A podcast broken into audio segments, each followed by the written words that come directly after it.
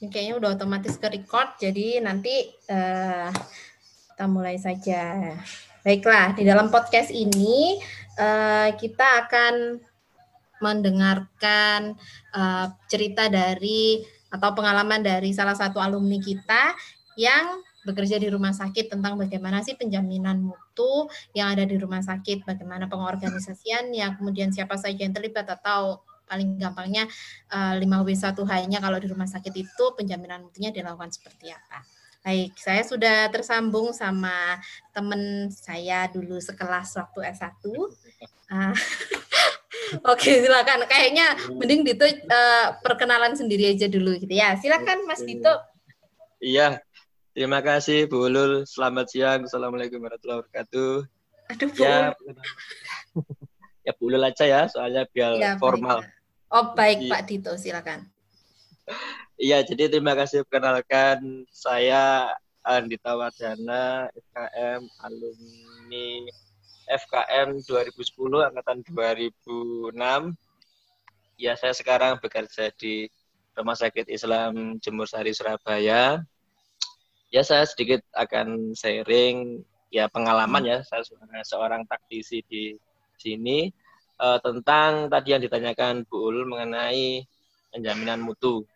Ya sekilas yang kami lakukan di rumah sakit, jadi pastinya penjaminan mutu di rumah sakit itu uh, pakemnya patokannya ya kita pakai akreditasi. Akreditasi rumah sakit itu yang jadi patokan untuk penjaminan mutu di kita. Ya, jadi penjaminan mutu dari rumah sakit apa dari yang dilaksanakan standarnya dari CARS itu yang kita pakai untuk penjaminan penjaminan mutu.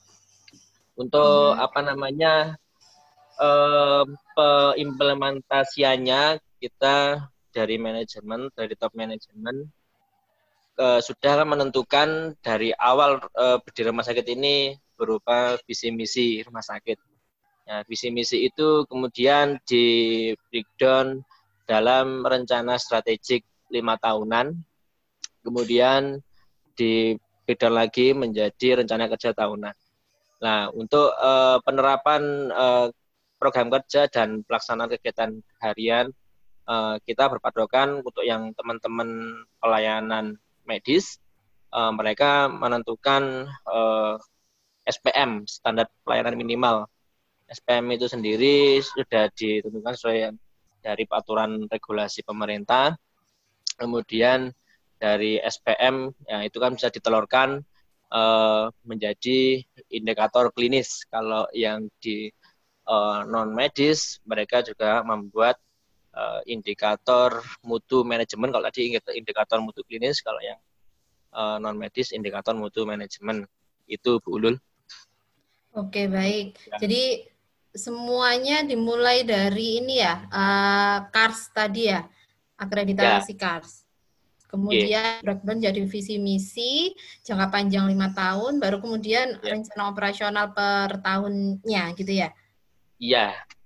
Hmm, oke okay. baik kalau terus habis itu siapa dong yang bagian uh, apa ya orang yang bertanggung jawab terhadap itu semuanya? Apakah di sana ada person atau orang eh person atau orang sama aja sih person atau tim atau mungkin ada kelompok kerja atau yang lainnya begitu?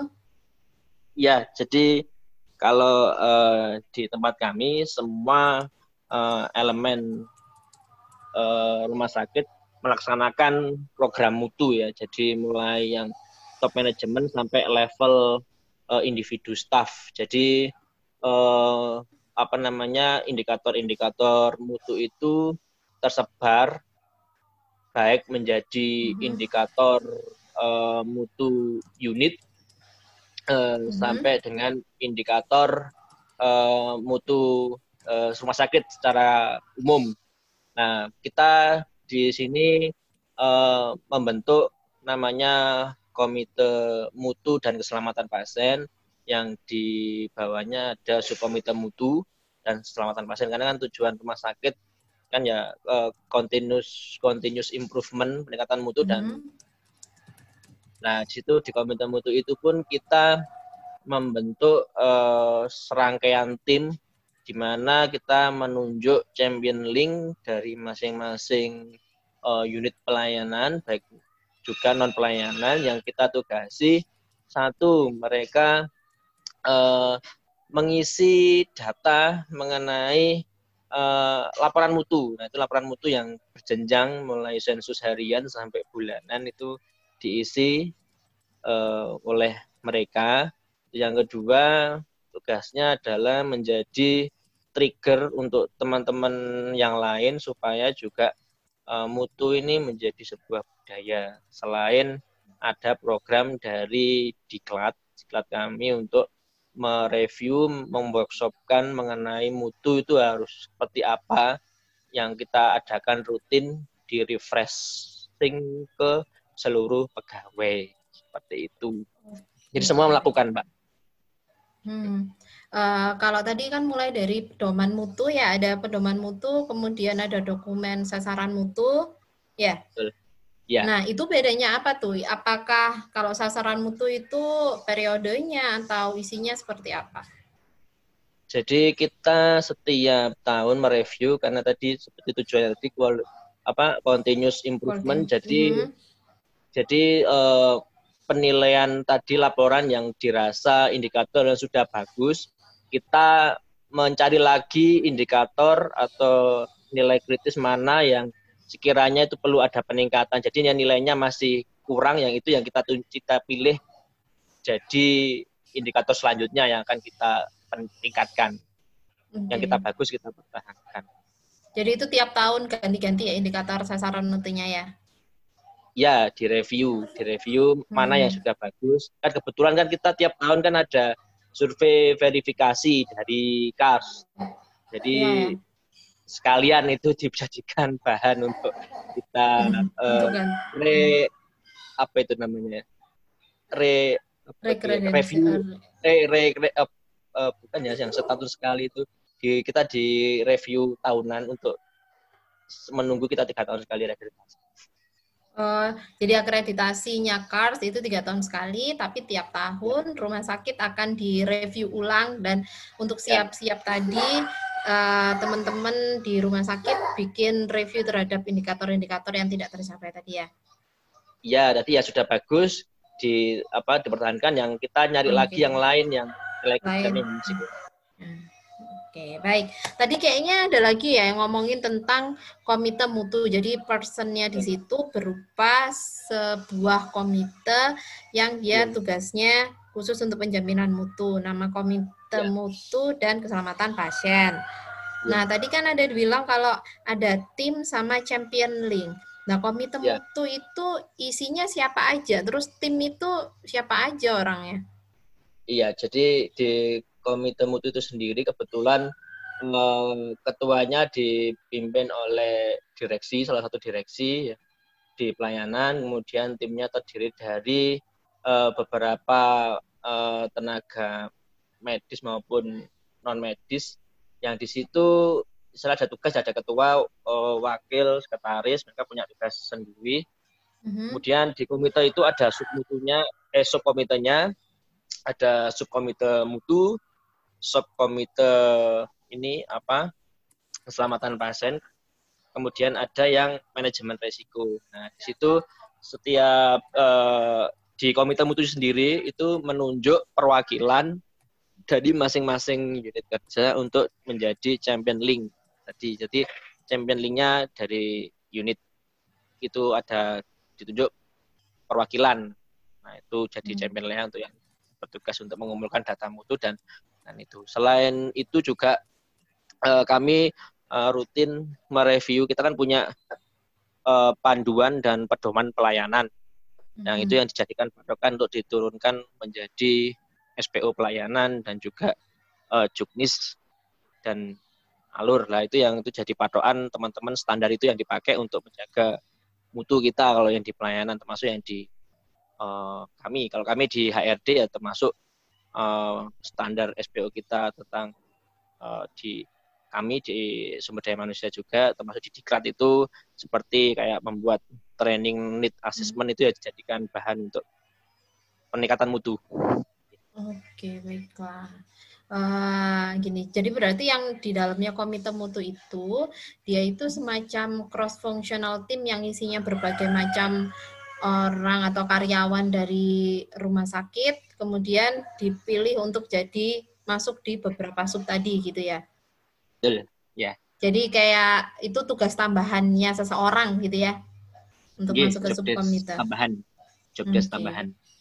Oke, di dalam subkomite mutu ada yang namanya tim. Champion Champion Link. Champion Link. Champion Link ini yeah. berarti juga bakalan beda gitu ya. Champion Link untuk komite mutu, Champion Link untuk keselamatan pasien sama manajemen resiko atau Champion Linknya satu tapi tugasnya tiga hal tadi. Jadi untuk yang khusus Champion Link ini tugas uh, intinya tugas pokoknya itu yaitu tadi mengkoordinir mengenai pelaporan uh, program ya. itu. Ya, kalau untuk yang tim manajemen risiko dan tim KPRS itu apa? Selamatan pasien itu ada tim sendiri, ada subkomite sendiri. Jadi mereka hmm. job desk-nya uh, sedikit beda sama yang mutu tadi. Ya meskipun nanti okay. muara pelaporannya jadi satu. Hmm, berarti champion linknya cuma ada di komite mutunya tadi, subkomite mutu. Iya.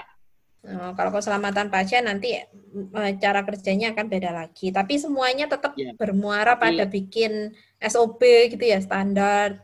Ya, bikin standar, SOP, panduan, pedoman itu yang yang dijadikan out, apa apa outputnya. Oke. Okay.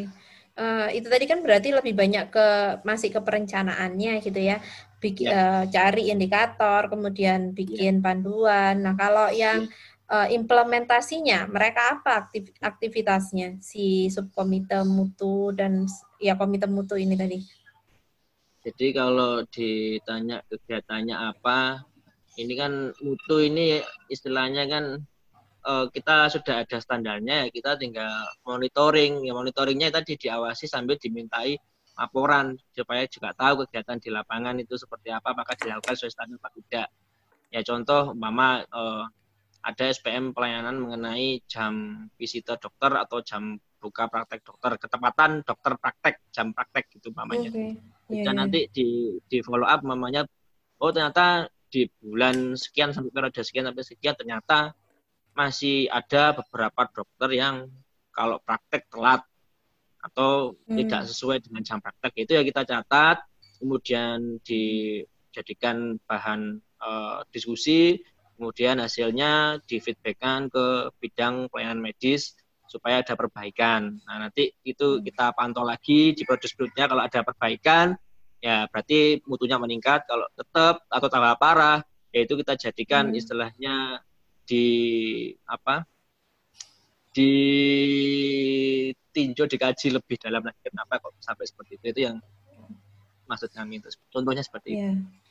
Oh, berarti waktu intervensi atau implementasi, kalau tadi di perencanaan lebih banyak komite mutu yang komite mutu yang berperan, kalau yang di intervensi kerjasama dengan berbagai orang atau pihak yang terkait gitu ya kayak tadi ya, dokter betul. berarti pelayanan medik kalau ya. misalnya karyawan yang lain bisa masuk ke apa HRD kayak gitu-gitu ya. Iya. Nggih, betul betul. Baiklah. Apalagi ya pertanyaannya ya kira-kira ya uh, jadi implementasi monitor tadi kayak monitoring sama evaluasi juga udah diceritakan gitu ya. Terus apalagi ya? Ada mungkin cerita lagi dari Mas Dito yang mungkin saya kelewat? Jadi ya tadi perencanaan sudah, terus kapan dilakukan ya kita lakukannya ya setiap hari, kita evaluasi hmm. sampai satu tahun. Siapa yang terlibat ya mulai dari pimpinan pak sampai staf yang istilahnya mulai dari staf paling depan rumah sakit sampai staf paling belakang di rumah sakit semua ikut terlibat, semua dapat yeah. semua dapat standar, semua kebagian standar um, pelayanan. Jadi tidak ada pegawai yang bekerja tanpa standar ini gitu. Oke. Okay. nah, ini berarti nanti kalau itu sudah selesai semuanya, tinggal kalau persiapan mau akreditasi itu dipantau lagi terus dipakai buat bahan akreditasi gitu ya. Iya, kebanyakan memang ya ini pengalaman aja ya untuk desain memang rata-rata rumah sakit itu kan ya mungkin kalau sekarang mungkin beda ya kalau uh, satu dua tahun yang lalu mungkin untuk persiapan akreditasi itu kan uh, hal ini jadi kayak mungkin kalau kita zaman kuliah ya jadi SKS lah sistem kebut semalam. Kayak gitu tetap deh. jadi sebenarnya ini kan yang paling penting dari maksudnya dari kas sendiri itu kan bukan pencatatan dokumennya, tapi sebenarnya lebih ke arah gimana mutu itu dijadikan budaya itu loh, budaya mutu itu yang ya, ya, yang yang ditekankan bukan hanya sekedar kita jiplak copy paste tulisan laporan tapi lebih ke pembudayaan mutu itu gimana jadi apa ya roh pelayanan berarti kita mamanya eh, kasarannya itu kita tanpa diawasi pun oleh atasan kita kerja itu sudah kesadaran gitu loh kita oh kita waktunya ini apa sadarnya hmm. kita ini ini ini udah sampai keliru gitu. Oke. Okay. Uh, kalau boleh tahu, kalau selain uh, akreditasi KARS, rumah ya. sakitnya ya. itu ikut apa lagi? Apa ikut apa penjaminan mutu yang lain atau atau enggak? Kita saat ini baru ikut KARS itu, Mbak. Ya jadi ya Bu Ulil ya hmm. jadi yang yang wajib kita ikut yang fardu ain. Karena itu kan syaratnya Iya kan syaratnya rumah sakit bisa tanda tangan MOU dengan BPJS Kesehatan kan harus ada kas. Iya iya iya boleh boleh boleh. Iya sih kalau lihat misalnya sekarang yang lagi ngetren kan kayaknya GCI gitu ya. Tapi di GCI iya. ter, apa indikatornya GCI sebenarnya sama sih kayak punya cards di iya, mirip-mirip gitu sih. Ada yang bilang kan nggak mau disamain tapi menurutku isinya sama isinya sama GCI. Hmm, gitu ya. Oh. Hmm. Uh, uh, kita belum GCI soalnya. Nah, GCI juga cuman ini rumah sakit Sutomo kayaknya. Gak tahu sih kalau yang di Surabaya ya taunya. Nah, iya. terus ini kalau kaitannya sama bagiannya itu sendiri di HRD ap, apa yang biasanya dilakukan untuk yang penjaminan mutunya tadi? Ada pembinaan nggak buat yang apa karyawan-karyawannya atau seperti apa? Iya, jadi kalau penjaminan mutu di kami, kalau kami itu ada juga apa namanya apa namanya ada item yang memang kita ikut setor ke ini komite mutu itu ada kita ada urun untuk indikator area manajemennya ada yang kita setor itu mengenai ketepat apa ke ini apa namanya itu ya kelengkapan uh, legalitas nakes oh, di SIP. Iya, iya, iya.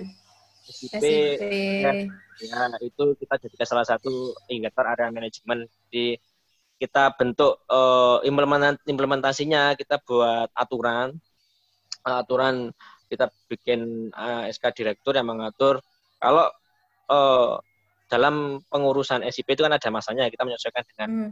pengurusan yang di UPTSA dan Dinkes.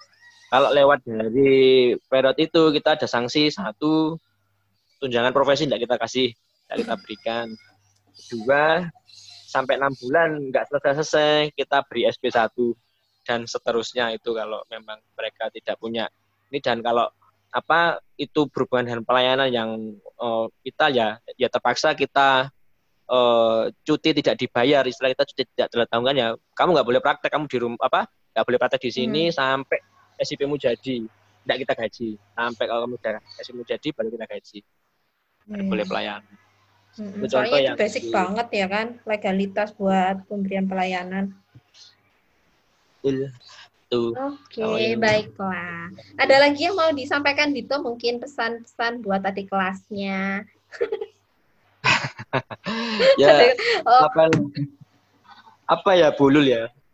Oh. Kalau uh, pesannya ya ini apa namanya pelajaran kuliah yang didapatkan di kampus mungkin ya tetap akan berguna di dunia kerja yeah, yeah. Iya. yang apalagi yang nanti terjun memilih berkarir di rumah sakit seperti saya ya, ya pasti banyak hal baru tapi uh, insya Allah dengan backgroundnya di FKM ini kan semua disiplin ilmu sepertinya kita dapat ya dulu ya, ya. Semua bisa ya kayak Pak.